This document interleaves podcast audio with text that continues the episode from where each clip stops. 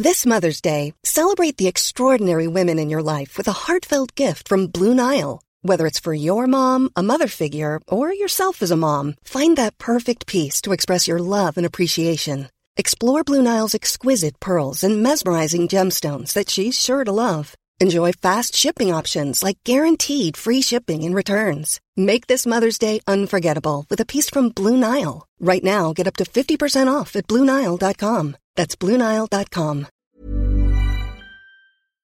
Hej innebandy Sverige! Välkomna till det här avsnittet. Den här gången är Ulf Andersson gästen. Han var med i Svenska innebandyförbundets styrelse för en massa år sedan. Han har varit eh, sportslig ansvarig i Partille innebandy under många år. Nu är han nybliven ordförande i klubben han bildade för snart 35 år sedan. Eh, vi kommer prata en hel del om eh, den här friplatsen som Partille fick i allsvenskan på herrsidan. Hur fungerar det? Hur går det till när man eh, får frågan och hur tackar man ja till en uppflyttning? Det och jättemycket annat kommer vi prata om i det här avsnittet. Nu släpper vi in Ulf och detta avsnitt. Nu kör vi!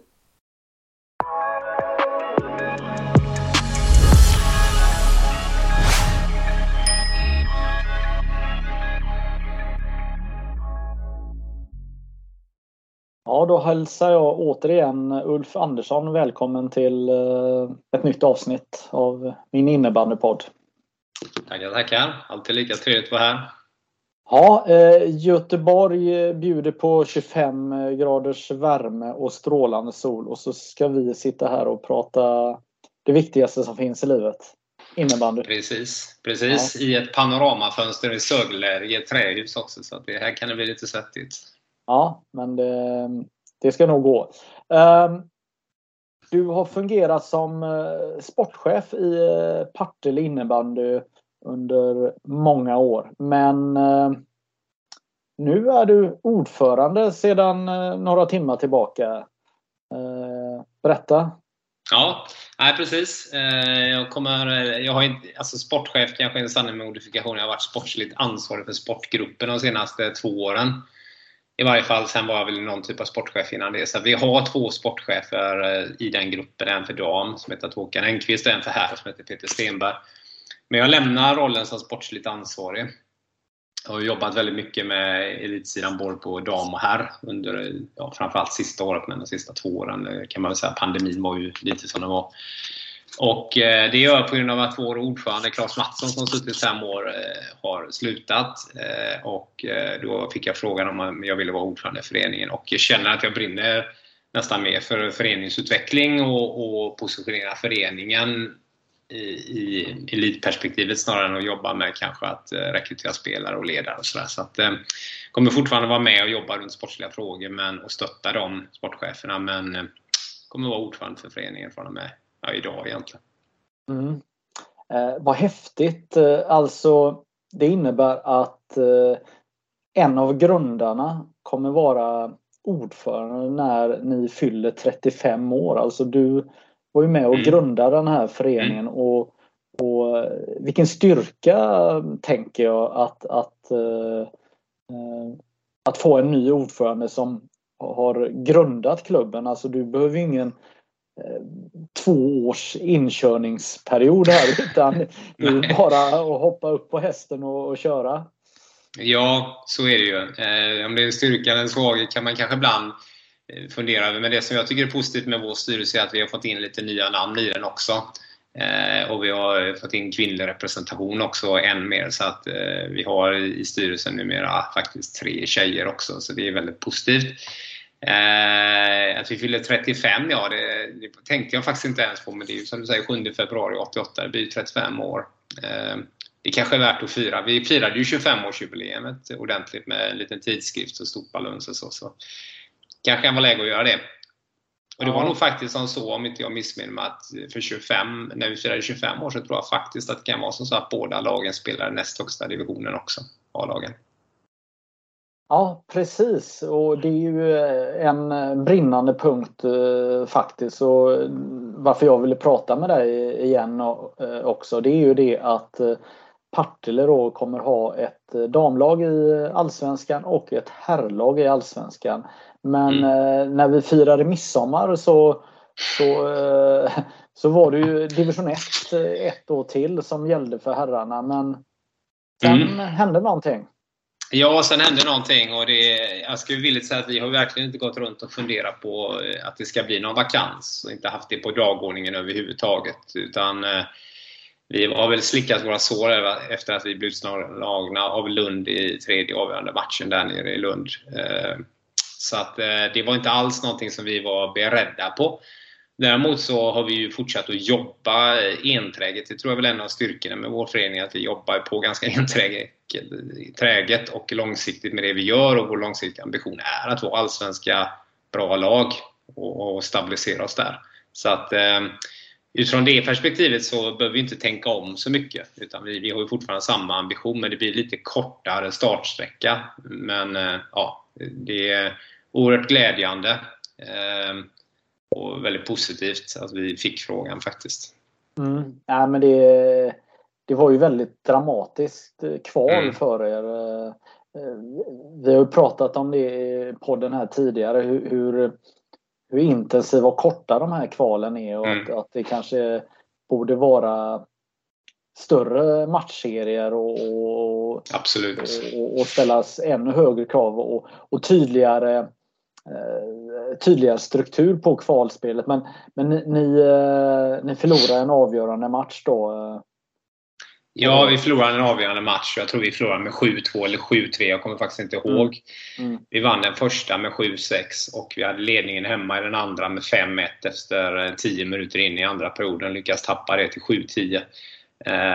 Det kan låta som ett ras, men alla som håller på med innebandy vet ju att det gå fort och det behöver inte vara eh, spelbilden som gör att det rasar på det viset. Men, nej, så att vi, vi, det var dramatiskt för oss och vi fick sjukdomar på fyra spelare eh, till avgörande matcherna så att vi hade svårt att liksom mobilisera kraften att stå emot eh, Lund fullt ut som vann rättvist över tre ut från de förutsättningar som fanns.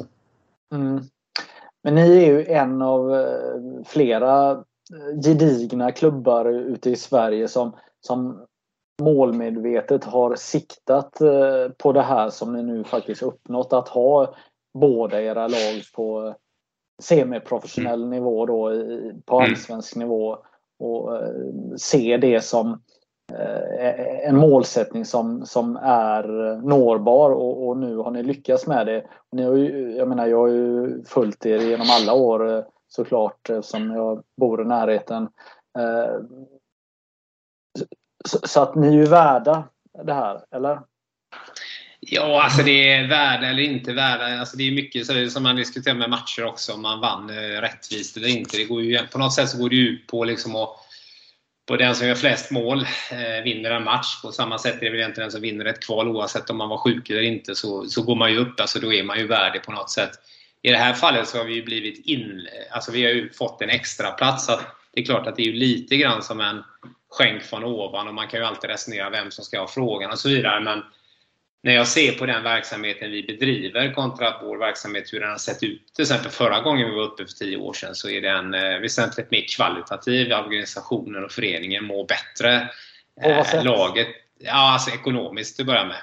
Eh, ja, har... men ge några exempel som man förstår. Nej, men alltså, omsättningsmässigt så är den högre. Eh, inte jättemycket högre, men framförallt så om man ser på ett eget kapital så är det ju på en, på en annan, eh, helt annan dimension än vad det var förut. Och det är klart att det är eh, det, det, det var, finns ju någon sån här tes om att man ska ha 15% eget kapital av sin eh, omsättning eh, som någon form av långsiktigt mål och det tror jag faktiskt inte är jätteomöjligt för oss att nå.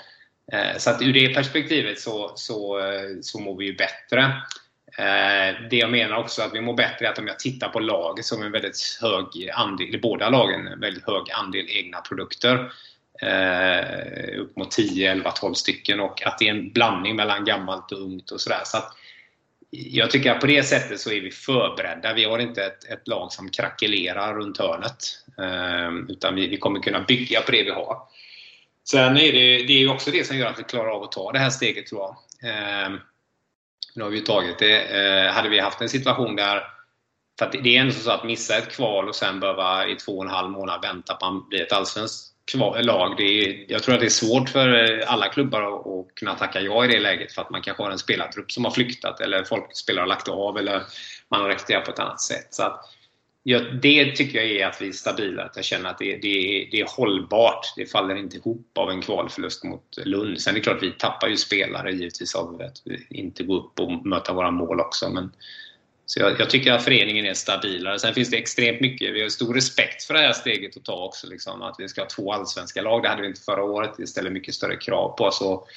Vi vill ju vara ett allsvenskt lag som Eh, till exempel för att citera Bagan som jag satt med här förra gången, han sa det liksom att just att det här med att, eh, att, att, vi är ett allsvenskt lag som ska kunna åka ner till Varberg och som Varberg känner att det är en professionell verksamhet som kommer och vi ska kunna bjuda upp till kamp både på planen men också kanske i det vi gör och hur vi ser ut och hur vi för oss och vad vi själva har för event hemma. Så att det är ju de bitarna vi måste snäppa upp såklart lite grann. Det är vi fullt medvetna om. Men det inspirerar oss också väldigt mycket. Det har jag märkt redan nu i organisationen att det är, det är många som är inspirerade av att börja jobba i och runt de här sakerna. Men det är ju klart att sätta igång den planeringen i juli när alla vill ligga och bada och åka till Mallorca. Liksom. Det, det, är klart det är jobbigare om man har fått börja runt påsk. Så att, eh, ungefär så är väl känslan just nu. Kan du eh, berätta hur, eh, hur arbetet har gått till här när, när Eh, det här börjar bli aktuellt då att eh, mm. Eh, ett lag då planerar att lägga ner ja. och, och, och, ni får frågan. Och först brukar det vara rykten och sånt som kommer. Men, ja. Och, och hur, hur, hur, man bör kanske jobba i föreningen. För det är väldigt lätt att bara ja, jag säger ja direkt. För det ja. gäller på något sätt att få med sig alla tänker jag. Ja, Nej, men det är helt rätt. Och jag, där känner jag väl själv att jag har utvecklat mig lite grann med ålderns rätt. Att jag hade ju reagerat med rätt tidigare när jag kastat mig ut och sagt ja direkt på detta. Om det var för 15 år sedan kanske, eller 20 år sedan. Men, eh, nej, alltså första, första... Det är som du sa, först, det nådde, vi har inte legat och monitorerat detta. Jag ligger inte i de här eh, Facebookgrupperna som finns och de här ryktesspridningskanalerna som finns. Dels för att jag inte orkar riktigt med att konsumera allt skitsnack som florerar faktiskt. Utan jag känner att jag skiter i det och distanserar mig lite från det. Försöker ha, befinna mig i andra forum. Men, men andra av mina vänner runt omkring i min organisation gör ju det. Och då börjar det komma lite rykten från eh, lite sportchefer och spelare och lite så att han har hört att lagen kanske ska dra sig ur och sådär. Och då, ja, det kommer ju som du säger mitt under midsommarveckan, börjar sippra lite grann och sen blev det, vi förhöll oss, vi, jag var, gick inte igång så mycket på det heller utan kände att det är många lag som kan vara aktuella.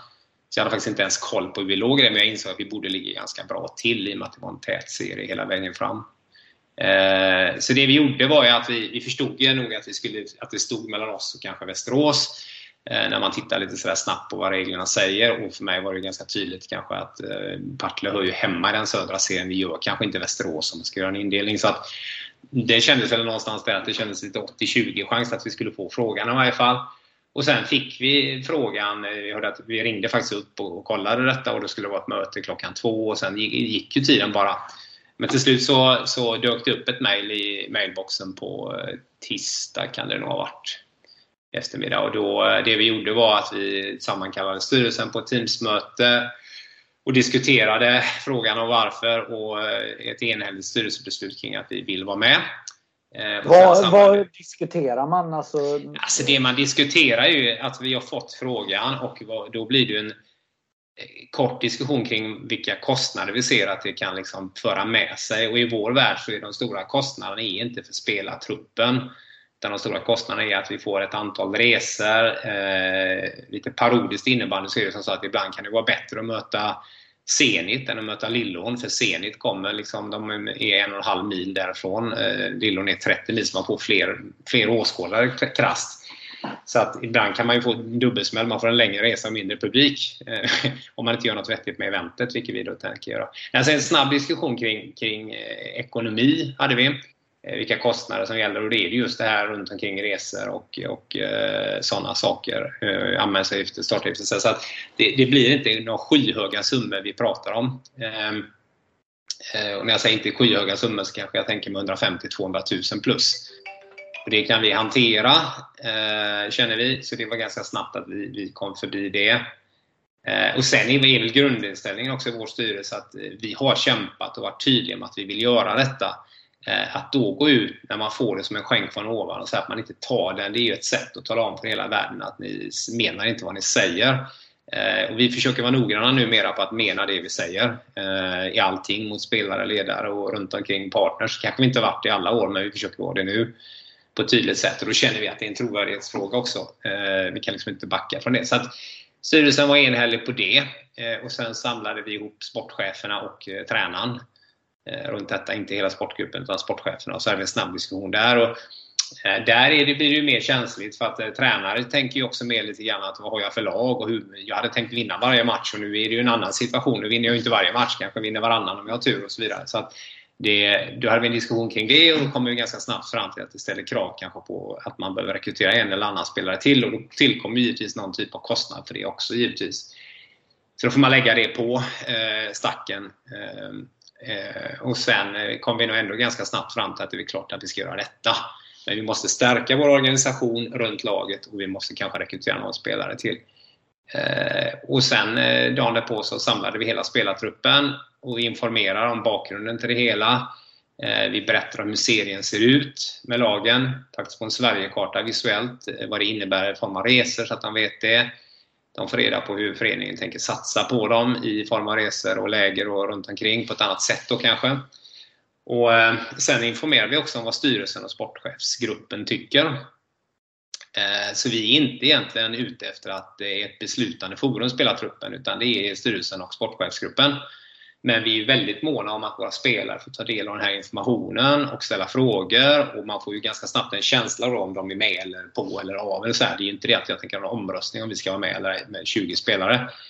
Men eh, den truppen var ganska, eh, ganska homogen. Att man känns som att man vill eh, spela det här. Eh, och man fick eh, några timmar på sig höra av sig oavsett om man har kontrakt att liksom tycka att, förändringen, att förutsättningarna har ändrats lite och att man kanske inte klarar av det rent liksom privatlivsmässigt. Då.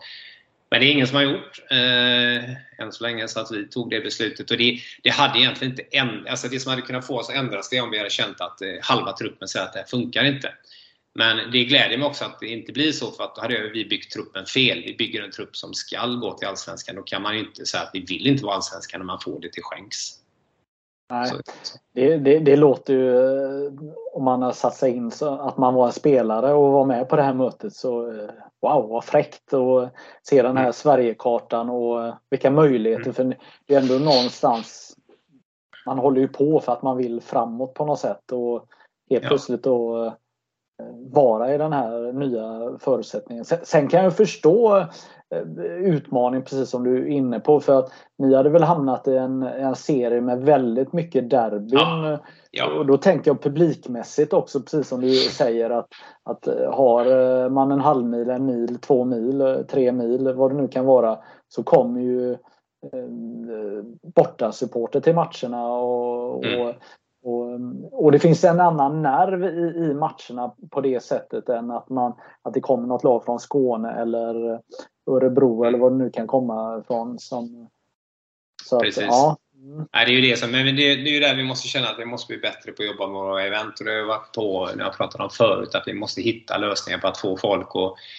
Dels att vi försöker sälja vår produkt så att någon är beredd att betala för den. Det är ju extremt viktigt. Men vi måste också få folk att komma på den här, eh, de här matcherna för att det är ju en del av produkten. Att skapa ett event med folk i arenan. Så att vi, vi kommer börja jobba mycket med det. Eh, sen är det ganska spännande också. Vi, vi kommer ju ta över lagans spelschema som det ligger, vilket är helt logiskt.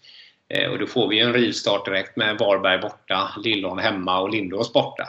Och jag tror vi har Lerum någon gång om det är fjärde eller femte omgång. Så att det blir liksom en tuff, väldigt eh, tight eh, start på en serie och möta Varberg borta en premiär är ju extremt utmanande men också väldigt inspirerande så att eh, det ska bli kul.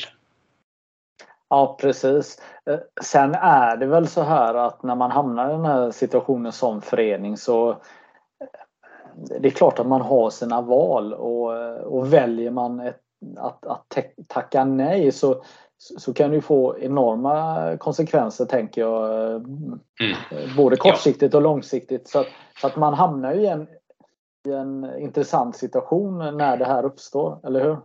Ja, och alltså det här, alltså mellan det att vi får frågan officiellt någon gång och det börjar bli officiellt att vi har fått frågan och läggs ut på magasinet och lite sånt där kanske 4-5 tiden på tisdagen till vi tagit någon typ av eh, beslut då på torsdag förmiddag där. Eller vi tog ju beslutet ganska snabbt men alltså att vi ändå levererar ett officiellt beslut så, så är det ju som så att jag får ju flera sms och på eh, stötningar från folk i vår organisation som eh, alltså ungdomstränare, någon enstaka spelare, någon ungdomsspelare som undrar men vad fan, vad håller ni på med? Ni ska väl vara med? Alltså man tycker att varför sa ni inte ja direkt? Och det kan jag tycka att jag blir lite glad när sånt händer för det innebär ju att det finns ju någon som bryr sig faktiskt ändå och tycker att det är roligt. Så att det, det, det, det är som du säger, hade vi tackat nej så hade vi fått extrema problem med vår trovärdighet. Eh, väldigt svårt att motivera en spelare som kommer till mig i 17-18 års åldern och har höga innebandyambitioner och säga varför ska jag inte gå till Lindås eller Lerum? Ni verkar ju inte vilja någonting. Så att eh, det, det, är klart att det var egentligen ett ganska enkelt beslut men men just med det sagt så vill jag säga att vi har väldigt stor respekt för att gå in här och fatta att det, vi kommer behöva jobba med att höja vår omsättning, vi kommer behöva jobba med våra event, vår organisation och vi kommer behöva jobba med flera andra saker också. Så att vi har kvalitet i det vi gör och vi har ju också utmaningar till vardags i hallar som vi spelar i som inte är hundraprocentiga för, för varken publik eller, eller eh, filmningar, vilket vi kommer att lägga en del kraft på att rätta till. Då. Så att, eh, det, det kommer bli mycket jobb, men det blir kul. Mm. Eh, skillnaden mellan att spela i Allsvenskan och eh, Division 1 eh, det är ju egentligen mest eh, prestigemässigt som det är en, mm. en skillnad. För eh, Annars är det ju inte så stor skillnad eh, i övrigt. Alltså man får inte några gigantiska fördelar eh, av att spela i, i, i Allsvenskan eh, kontra division 1, eller hur? Alltså det beror på vad man menar med fördelar. Alltså det är precis som du säger, det är ju inte automatiskt som så att du får en högre publiksiffra om du heter Lindos Waves än om du heter Mölndals IBF. Eh, jag tror nog att de klubbarna kan ligga ganska nära varandra publiksiffresnitt faktiskt. Men jag menar ju på att det, det handlar också om hur man jobbar med den frågan.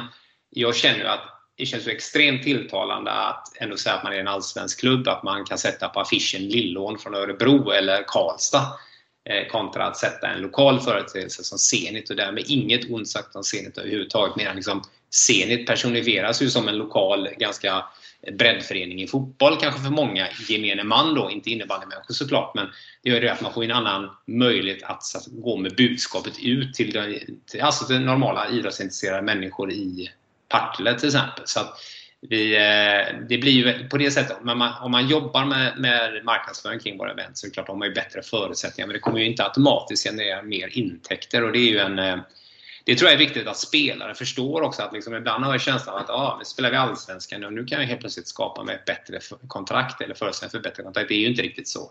Eh, du måste ju upp på toppnivån i SSL för att det ska kunna landa där. Då finns det ju andra förutsättningar. Men bottenskiktet i SSL, jag tror i viss mån de flesta klubbarna i Allsvenskan kan ju exkludera kanske några av de här då, som vi pratade om förut. Men det är inte Klondike liksom, för att spela Allsvenskan. Det är det inte. Nej. Eh, för de som kan sin eh, idrottshistoria idrotthistoria i, Sverige vet ju då att eh, där som ni kommer ifrån då, Partille, där där finns det en eh, handbollsklubb som heter Sävehof mm. som existerar på herr och damsidan. Som är extremt framgångsrika på mm. Eh, hur, eh, hur tacklar man den utmaningen att, att de finns i samma kommun? Ja, det är väl en bra fråga. Jag tycker att dels får vi väldigt bra hjälp av kommunen på ett sätt numera. För vi, vi finns i tre hallar kan man säga till väldigt stor del. Och alla de tre hallarna är klisterfria. Det är Partillebohallen, Vallarm Sportcenter och Kvisthallen. Då. Eh, så att där har vi liksom, vi slipper den här klisterproblematiken som man slet med under 20 år. Att så fort man kom till en träning så undrar man vad fan det är som har hänt. Ja, golvet såg ut som fått fläcktyfus. Man, det, det, man kunde inte lyfta på högerskon från, från golvet. Liksom. Det tror jag man känner igen i många andra regioner också. Det har vi inte på samma sätt längre. Eh, klisterproblematiken är borta. Men i gengäld så är vi ju inte Partille Arena och spelar det är på sätt och vis positivt för den arenan är ju katastrofal eh, på ett sätt. I och med att den tar 4000 åskådare så blir det ju inte bra. Men den har ju fruktansvärt fina förutsättningar eventmässigt. Eh, så att vi har i Partillebohallen har ju några stolpar på läktaren som är inte speciellt eh, bra kan man väl säga. Kapaciteten är bra, den tar närmare 500 men just de här stolparna är ju problematiken för oss. Så att vi kommer behöva jobba lite med hur vi kan göra Partillebohallen bättre tillsammans med kommunen. Det har vi hållit igång med nu. Eh, och eh, med, med Partille Arena så kommer vi nog bara trycka in en del och då kommer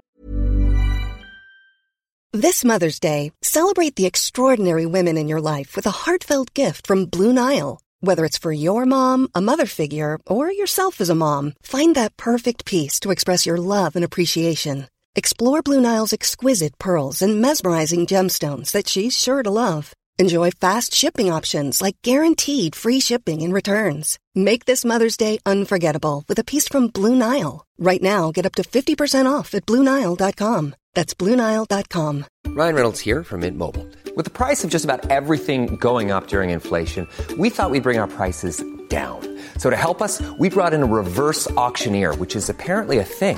Mint Mobile unlimited premium wireless. Ready to get 30, 30, bit to get 30, bit to get 20, 20, 20, bit to get 20, 20, bit to get 15, 15, 15, 15 just 15 bucks a month. So, Give it a try at mintmobile.com slash switch. $45 upfront for three months plus taxes and fees. Promo for new customers for limited time. Unlimited more than 40 gigabytes per month. Slows. Full terms at mintmobile.com.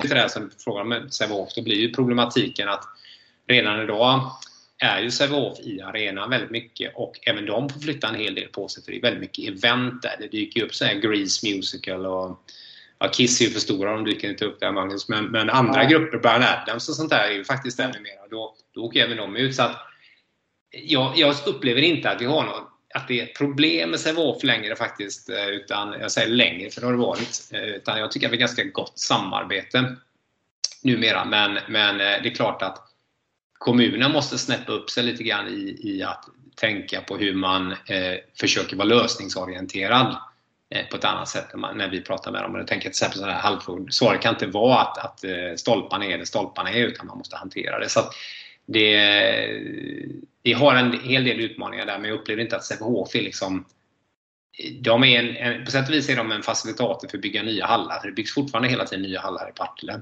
Det finns ytterligare en ny här uppe i Öjersjöområdet. Så att jag tycker att han kan vara ett draglok på sätt och vis snarare än att någon som drar ner oss faktiskt. Mm.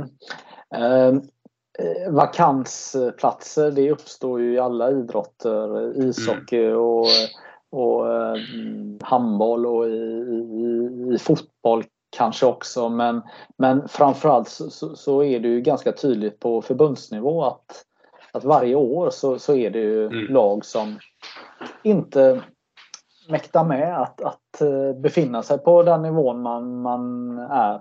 Av eh, flera orsaker. Det har inte enbart med ekonomi att göra utan det har med organisation och spelarunderlag och sådana här saker. Vad, Mm. vad tänker du eh, kring... Eh, Nej, jag håller med dig. Det, det här har ju eskalerat de sista åren och jag tror faktiskt inte att det har att göra med pandemin. Jag tror det är att förenkla det och säga att det är pandemin som är orsaken. Jag tror det är andra saker.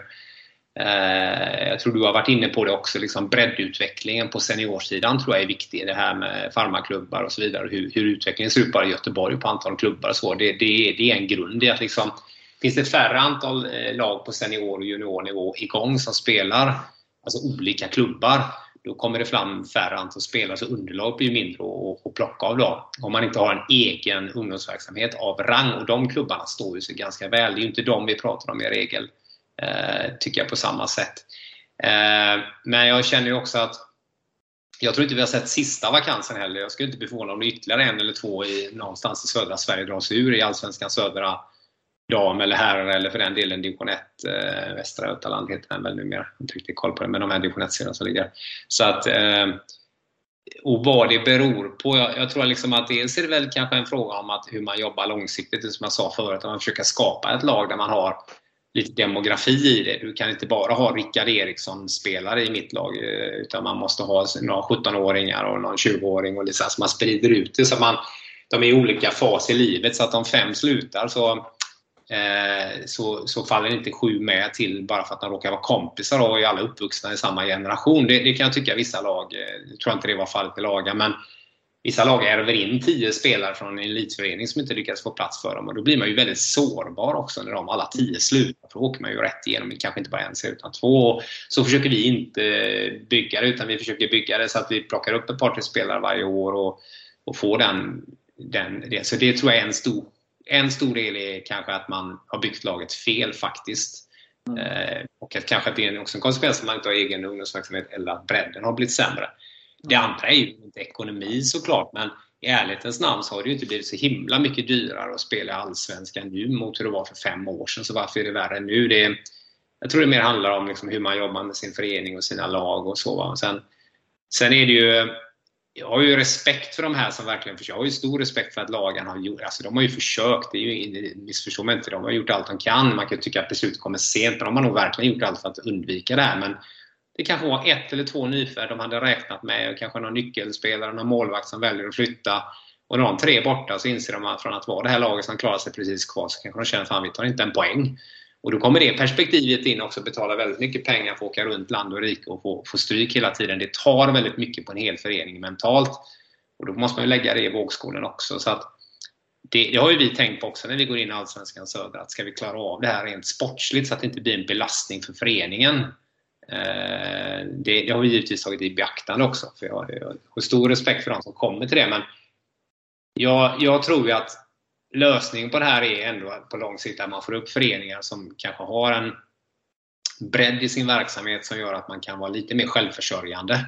Faktiskt, när det slutar 7-8 spelare ska man lyfta upp spelare och några överraskar. Man kan ändå stang, inte stagnera men stabilisera in sig på en viss nivå. Ja. Och att man har föreningar som jobbar med organisationen och ekonomin då. Det, mm. Så att man har det. Men det är ganska tufft eh, för er då som befinner er i en storstads eh, närmiljö och, och, mm. och sälja in eh, produkten innebandy och innebandy mm. i Allsvenskan. Eller? Mm. Ja, jo men det är det ju. Absolut. Jag tror att liksom vi ska ju titta lite mer på hur vi ska förbättra vår marknadssida. Jag tror jag sagt det förut också. Jag tycker vår marknadssida är alldeles för dålig från andra saker vi gör. Eh, så där har vi en jättemöjlighet då. Och jag tror alltså så att för det första så, så, saknar jag väl fortfarande att någon nationellt drar ett initiativ för att positionera sporten innebandy kontra andra idrotter. Att jobba med det. Jag skulle vilja se det samarbetet och mer uttalat eh, mellan ett antal aktörer. Liksom föreningsföreträdare, förbundsföreträdare, serieföreningen Svensk Elitinnebandy, vad det är som jobbar med att positionera eh, innebandy som en produkt så att den blir igenkänd. För då blir det ju lättare för mig och lagen och så vidare när vi kommer ut att faktiskt få hook på den här lokala företaget för de känner till det på ett annat sätt. Men det är det långsiktiga som jag faktiskt fortfarande kanske saknar. Jag ser fortfarande inte att det sker på ett sånt sätt som jag tror det måste ske. Det sker säkert saker men definitivt inte på den nivån som jag förväntar mig. Jag förväntar mig mycket mer där. Eh, men för att gå tillbaks på vad vi kan göra själva. Ja, vi kommer ju lägga vår strategi såklart. Att vi jobbar ju väldigt mycket på vilka, vilka individer och aktörer i och runt vår förening har vi som faktiskt har ett intresse för vår förening och känner vår förening och vet därmed vad vi håller på med och vad kan de bidra med och vilka, hur kan vi hitta samarbete med företag som, som de representerar och så. så att någonstans är det, det den ena strategin och den andra strategin är att kanske hitta många små sponsorer och hitta ett, ett, en pitch på det. Så det är väl bulk, eh, bulkinsäljandet som vi kommer jobba på ganska mycket. Då. Så att, eh, mm. Men det är jag inte lätt. Att, nej, eh, nej, absolut inte lätt. Jag, vet att du också har haft eh, funderingar, nu byter jag ämne här, eh, mm. med det här med kontraktskrivning och, och spelare som skriver kontrakt och sen mm. så ska det brytas och Mm. man vill flytta och sånt där. Vad, vad är dina tankar kring det? Alltså, mina tankar är att jag är ganska fatig, för att använda ett engelskt uttryck, trött på det här. Alltså, jag, jag tycker någonstans att det är, det är befriande när man träffar på de här spelarna ändå som är väldigt seniora, som skriver på ett avtal och som förstår att jag har ett värde i ett avtal och förhandlar hårt för att få ett värde i ett avtal men också förstår att jag måste leverera. Eh, det, jag tror att det, så är det ju mycket vanligare på högre nivå också men, men det är fortfarande så att det, det, är alldeles för mycket liksom komma och gå lite som man eh, vill kan jag tycka. Eh, jag är ju fortfarande lite brydd eller förvånad över, eh, jag vet ju inte tillräckligt mycket om det, men Liam Åström som skriver ett nytt två eller treårskontrakt med Storvreta i februari tror jag det var. Och bryter och ska åka, komma närmare till kompisar och familj hemma. Så det kanske finns något jättebra skäl bakom det, men man kan använda det som ett exempel i varje fall. För att det händer, jag hör, hör även andra sådana fall faktiskt, om jag ska vara riktigt ärlig, där man vill, man vill flytta någonstans. Och så och det, det, är väl, eh, det är väl kanske inte det hållet vi vill gå åt riktigt, utan vi vill ha, se mer liksom stabilitet på det. Sen tycker jag att vi i grunden har underbyggt det som en idrott genom att ha det här NIU-konceptet där man är 16, 17, 18 års åldern så får man göra precis hur man vill.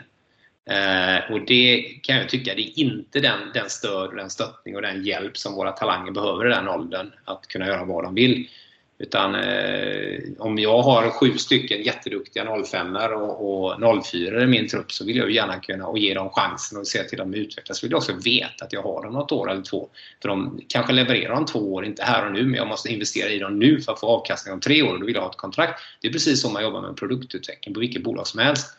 Du investerar väldigt mycket pengar i det för att tjäna på det när du säljer om ett par, tre år när du har realiserat produkten eh, hemskt att jämföra en människa med en produkt men det är ändå liksom samma grundtänk. Liksom, och då kan jag tycka att det, det, det är också problematiskt. Så jag tycker det här med att det är fortfarande för mycket hoppande och det, idag är det svårare tror jag. Framförallt svårare på semi-elitnivå kanske ytterligare något steg ner att skriva ett avtal med en spelare som är längre än ett år.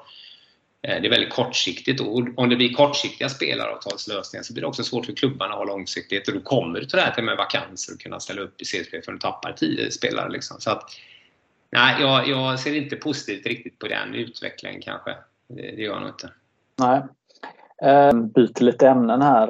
Ehm, du har ju tre barn som är aktiva och spelar innebandy. Men jag, din yngsta son här har ju sett att du har ehm, han har varit på massa olika camper. Eh, mm. Framförallt ishockey är det. Så, vad, ja. hur, hur, tänker du som, som, ja, som... som, som förälder?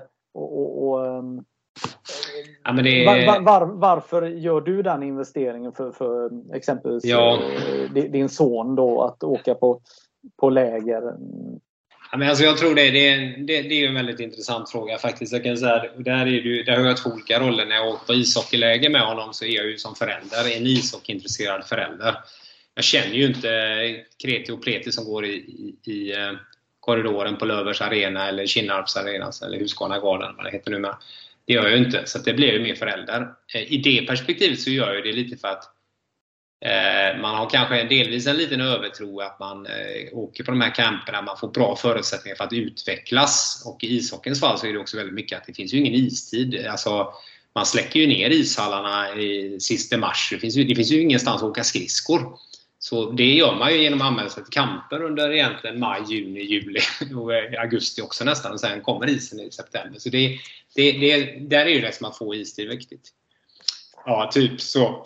Men eh, om man tittar på innebandy då så, så eh, har jag också varit på lite läger eh, med honom där. Och, och det är väl samma, det är väl samma samma grej där egentligen. Att det, är en, det är en upplevelse som man skapar för, för ungdomarna. Det är en upplevelse för pappa och son att vara iväg och det är lite roligt. Och jag tror ju också på att innebandyn måste bli mycket bättre på att skapa de här idolgrejerna. Vi var ibland uppe på Storvreta och det är klart få se hur Albin Sjögren, det var ju faktiskt lärorikt även för mig själv att förstå hur Albin Sjögren gör när han skjuter.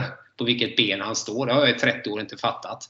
Eh, alltså hur man kan skjuta runt och inte. Så det är klart att det är det är ju en sån spetskunskap som man får på de lägena som man kanske inte får de lokala klubbarna. Så det är ju jättebra. Sen tror jag med det sagt att det allra viktigaste med alla de där lägren som jag börjar med, det är att de får möjlighet att få tid på is eller i hall. Jag tror inte det viktigaste är det här att det är Albin Sjögren som är instruktör eller att det är eh, Eh, Martin Östholm som är instruktör. Utan jag tror faktiskt att det kan vara lika bra med några duktiga, inspirerande ungdomsspelare. För att det är att de får ha kul, att de får spela tillsammans. Det finns någon form av struktur och upplägg på det. Eh, så jag tror det finns en liten övertro på att man ska vara med i de här elitkamperna. Eh, det ger en hel del, absolut. Men jag tror inte att det, liksom, det alltid kan vara värt det man investerar i pengar. jag tror liksom det kommer ändå ner till tid du får i hall som är det viktiga. Men med allt det sagt så har jag full respekt för att man åker med för att det är, liksom, det är en upplevelsegrej också. Och jag tycker upplevelse, upplevelsen är ju, är ju liksom väldigt viktig för att skapa det intresset. Det ser jag. Och det här med att få tiden hall är väldigt viktigt. Och sen det tredje som jag ser utifrån ett föreningsperspektiv. Här har ju väldigt många föreningar en väldigt stor inkomstkälla som är väldigt viktig för dem.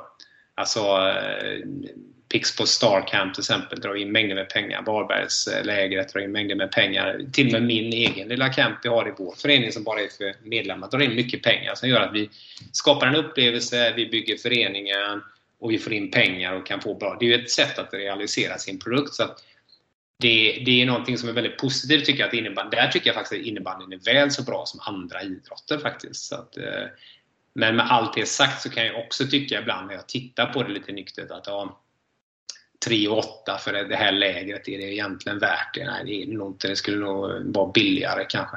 Men eh, ha full respekt för att liksom, det är en upplevelse att komma iväg och få uppleva. Och jag menar, komma till IFU Arena och se den arenan som 12-åring. Det är ju liksom wow, finns detta i innebandyvärlden?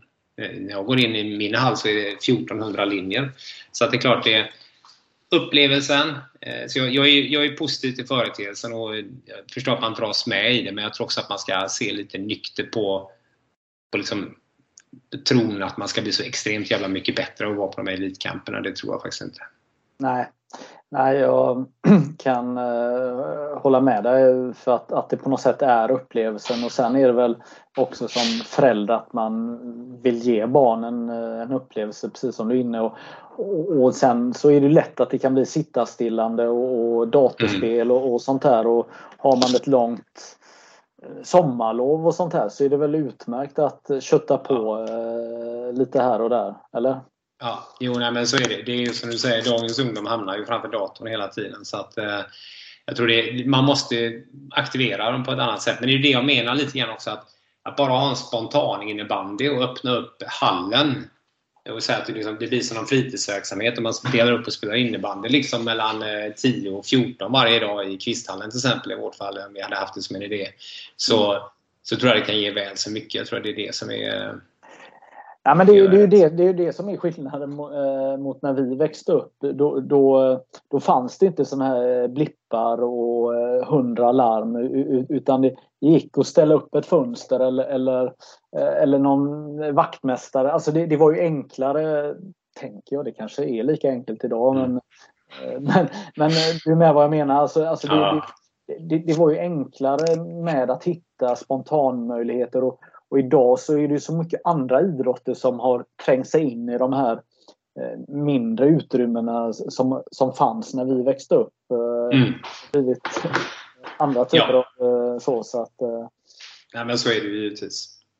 Ja, vad, hur ser jobb, om, om vi ska börja runda av här nu, men om vi mm. återgår till varför jag ville prata med dig igen. Det är ju det mm. att du är ordförande i Partille som har fått en sen förfrågan att, att ta steget upp i, i, i mm. allsvenskan. Vad, vad är utmaningarna nu alltså konkret eh, under juli och augusti för att ja, alltså komma, kom... komma ikapp? Och, och... Ja, konkret så är det, det att vi får ju lägga spelschemat igen.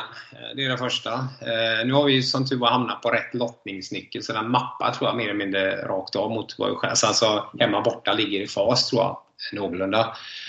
Så det måste vi lägga om. Vi kommer att börja behöva flytta en eller två matcher in i arenan för vi vill göra bättre event. Så det, det kommer bli lite fipplande med det och det blir en utmaning för kommunen. kan ju mycket väl ha gått på semester. Eh, vi har förberett dem men det, det är klart att det kan vara lite försvårande omständighet. Eh, tittar man på lagbygget så är det så att vi hade fortfarande någon spelare eller två som vi jobbar med. Så det är ju inte en eller två längre, det kanske är tre eller fyra som vi jobbar med. Eh, så det kommer också pågå en liten stund. Ehm, och även vår organisation runt laget kommer ju kräva mycket mer. Så det, kommer göra. Så det, det är mycket sådana saker. Ehm, det som egentligen är allra, allra viktigast är att, och det hade vi tänkt innan, det är att vi kommer börja jobba mycket hårdare med vår marknadssida. Och det kommer belysas ännu mer nu då. Så att det gäller liksom att få ihop produkten och tala om vad det är vi kommer med. Liksom. Vad är det för lag vi har? Vad har vi för ambitioner? Eh, vad kan vi göra? Liksom? Hur ser våra event ut? Vad kan vi erbjuda? Och sen så får man försöka sälja det på ett bra sätt. Så det blir ganska mycket sådana saker som vi lägger till på. Och sen får man inte glömma att det här är ett av våra allsvenska A-lag. Vi har ett till. Eh, ett damlag som eh, också är nya. Och som gick upp självmant. Eh, och de har vi också parallellt eh, samma. De är ju nästan färdiga med sitt arbete kan man väl säga, eller i princip färdiga med sitt arbete. Men eh, det, där ska vi också ha samma attention. Så att eh, det är det kommer vara mycket tid som kommer att läggas i juli månad. Normalt sett brukar juli månad vara en månad man faktiskt kan lugna ner lite. Det brukar hålla på fram dit och sen så är det tillbaka i augusti. Men det kommer nog tyvärr vara så att vi kommer få jobba mer med hela juli också. Tyvärr. Alltså, när jag sitter och pratar med dig så ser jag att du, eh, du längtar. Alltså, det, är väl, det är väl det här du eh, brinner för och, och, vill vara med och uppleva. Det, Eh, så är det Men det är, det är ju lite också baserat på vad man får för svar och vilka möjligheter man har att agera. Det kan vara mycket väl att man hamnar hängandes i vissa frågor för att någon inte är hemma eller någon inte jobbar. Eller så här. Då, då kan man ju bli stressad av att man inte gör sakerna. Jag vill gärna göra sakerna på ett kvalitativt sätt och vi har försökt lova oss det på Atle att vi ska göra färre saker och göra dem kvalitativa än fler på lite halvdana. Alltså, det är man väl lite orolig för men visst det är ju jäkligt inspirerande att kunna eh, att kunna jobba med de här frågorna. Så det, det ser vi ju bara positivt på egentligen. Ja. Vilka tuffa serier det är att, att spela mm. i damallsvenskan ja. och eh, herrallsvenskan. Alltså, det, ja. det, är ju, det är ju allt annat än tryggt. Alltså det, det är ju, mm. Nej. Det, det är ju jäkligt lätt att eller egentligen är ju nästan alla lag inblandade i bottenstriden mm. mer eller mindre. Ja, nej, men det räcker väl att kolla på förra året. Lindus fick en tuff start. Jag tror till och med han låg sist efter 4, 5, 6 omgångar. Och sen kravlade de ju upp sig på åtminstone en nivå där de borde vara, 5, 6. Men eh, nej, så är det. Får man en dålig start så blir det ju jobbigt. Så att, eh, eh, men någonstans så är det ju som så att liksom, det som jag har fått mig till livs också lite grann att prata med en av våra mer seniora spelare häromdagen som faktiskt nu troligtvis kommer att köra också som kanske hade tänkt sluta. Men Eh, Eh, så sa han det att eh, det här är ju också kul för nu får man ju tävla på riktigt varje omgång. Eh, förra året med all respekt så var det så att man kanske tävlade på riktigt ordentligt i kvalet och några enstaka matcher i serien men det var ju några matcher som var faktiskt mer än transportsträcka. Några stycken. Och det, det är ju liksom är, man måste, om man är på den nivån så måste man ju förstå det att det går inte att fuska i ett byte. Det går inte att lägga av och spela i 10 minuter för det är över. Eh, det, det, är ju ett mindset och det är ju det som är lärdomen. Så att det kommer bli, det, vi kan ju inte vaska några matcher utan vi måste gå in till varje match. Om det är Varberg borta i premiären eller om det är Malmö hemma spelar ingen roll. Vi måste ha samma eh, mindset i båda de matcherna. Att vi ska försöka vinna. Eh, det, och ha respekt för att liksom ha väldigt respekt för att det kommer bli tufft i alla de matcherna. Men det är också det som är kul att det blir, liksom en, det blir en riktig tävling varje gång hoppas vi kunna bjuda upp på varje fall. Mm. Härligt. Eh, då tänker jag att vi ska eh, avsluta det här mm. samtalet. Men först vill jag veta vilka tror du vinner Allsvenskan på dam och herrsidan och hur går det för er?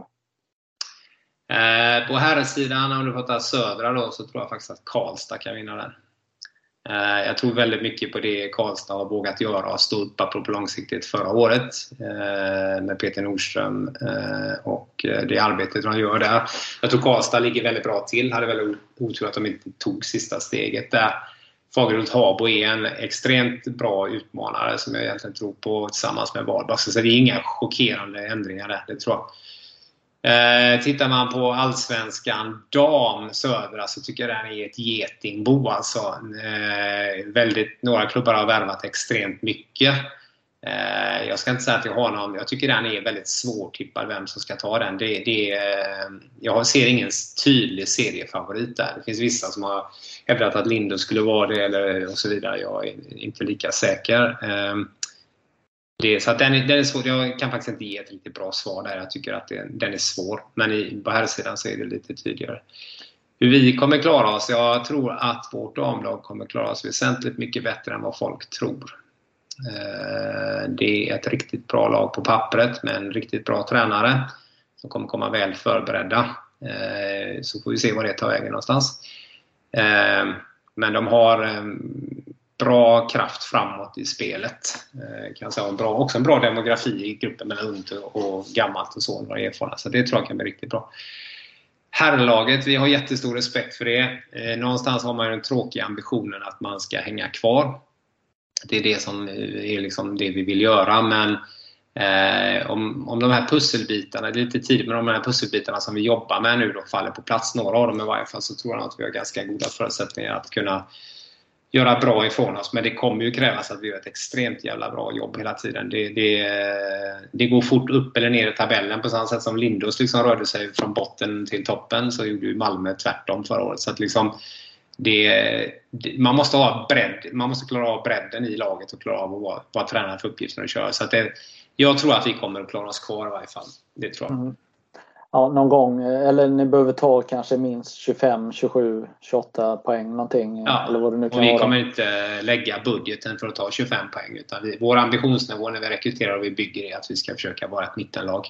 Eh, I varje fall. Men det, som, det här är, det är liksom vem trodde att Djurgården skulle eller HV skulle åka ut eh, SHL? Det är ingen som tror det. Så att liksom, någonstans så kommer det ändå ner det, att du måste få ihop det. Och det Ja. jag tror är styrkan med både, båda våra herrlag, det kanske inte är på papper, eller herrlag och damlag, det kanske inte är på papper, det är faktiskt en eh, gruppharmonin som finns i båda lagen. Det finns en väldigt bra grupp, alltså ett, lagbygge som faktiskt är bra. Så att får vi dem att stanna och köra och krydda det med rätt individer och vi inte förstör det så tror jag vi har väldigt goda förutsättningar. Blir jävligt jobbiga att göra med i varje fall. Tack Ulf för att du ville Mm. vara med i det här avsnittet. Tack så du ha Magnus.